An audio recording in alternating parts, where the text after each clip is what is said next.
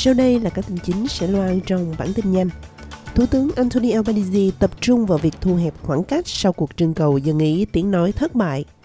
Năm trường hợp tử vong trong 4 ngày, cảnh báo về tầm quan trọng của các quy định an toàn tại nơi làm việc. Và Socceroo rời Asian Cup một cách đau lòng.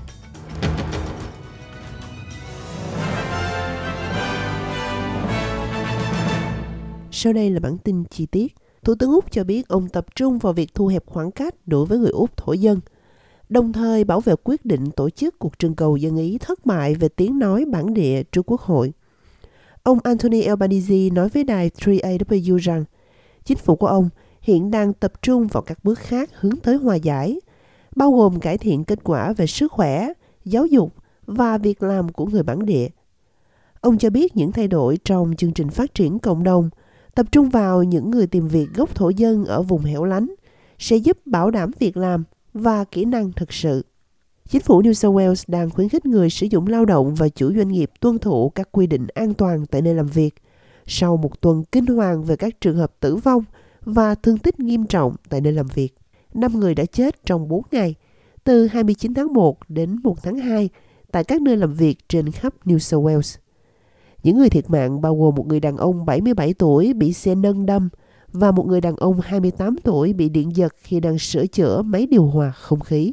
Trong khi đó, một báo cáo của Ủy ban Thượng viện cho biết quyền không bị liên lạc sau khi rời khỏi nơi làm việc sau giờ quy định là quyền cần được bảo vệ. Một cuộc điều tra của Quốc hội Liên bang đã xem xét lại luật tại nơi làm việc, bao gồm quyền ngắt liên lạc và đang đề xuất sửa đổi đạo luật công bằng lao động. Chuyển qua tin khác, các nỗ lực phục hồi đang được tiến hành tại các thị trấn phía bắc Brisbane sau trận mưa như trút nước kéo dài 24 giờ, dẫn đến lũ lụt nghiêm trọng. Trong khi vùng cực bắc của Queensland vẫn đang khắc phục thiệt hại do lốc xoáy Jasper và Curly gây ra.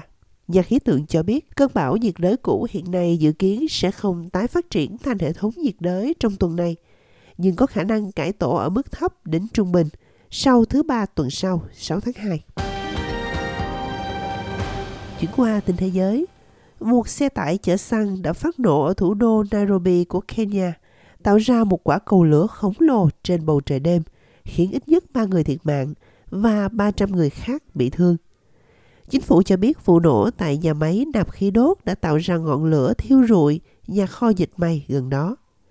Ít nhất 280 người đang được điều trị tại các bệnh viện xung quanh Nairobi và Hội Hồng Thập tự Kenya cho biết những người khác đang được kiểm tra Nhà lãnh đạo Bắc Hàn Kim Jong-un đã có mặt tại hiện trường để giám sát vụ phóng hỏa tiễn. Đây là lần thứ tư việc phóng hỏa tiễn xảy ra trong hơn một tuần.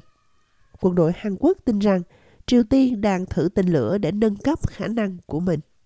Trong khi đó, thì nhà hoạt động khí hậu Greta Thunberg đã được xóa tội vi phạm trật tự công cộng sau khi phán quyết của thẩm phán cho thấy cảnh sát không có quyền bắt giữ cô trong một hội nghị dầu khí ở London năm ngoái. Cô gái 21 tuổi được tuyên trắng án tại tòa sơ thẩm Westminster, cùng bốn nhà hoạt động khác, nằm trong số hàng chục người bị cáo buộc không tuân thủ lệnh của cảnh sát trong việc di chuyển cuộc biểu tình của họ. Quay trở về Úc, các chuyên gia cho biết các biện pháp bảo vệ việc khai thác gỗ bị hạn chế sẽ bảo vệ được các loài chim lượng lớn vốn có nguy cơ bị tuyệt chủng nhanh chóng ở New South Wales.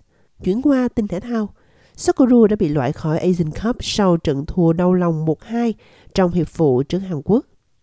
Mặc dù dẫn trước Hàn Quốc 1-0 trước khi Lewis Miller vào sân từ băng ghế dự bị, nhưng sau đó đội đã tặng lại quả phạt đền cho đội trưởng Hàn Quốc Son Hyun Min. Chuyển qua tin Việt Nam, blogger Đường Văn Thái đã được gặp mẹ lần đầu sau gần 9 tháng mất tích ở gần Bangkok. Người nhà nói ông Đường Văn Thái trông vẫn khỏe mạnh sau thời gian dài bị mất tích ở Thái Lan và sau đó xuất hiện ở nhà tù của Việt Nam.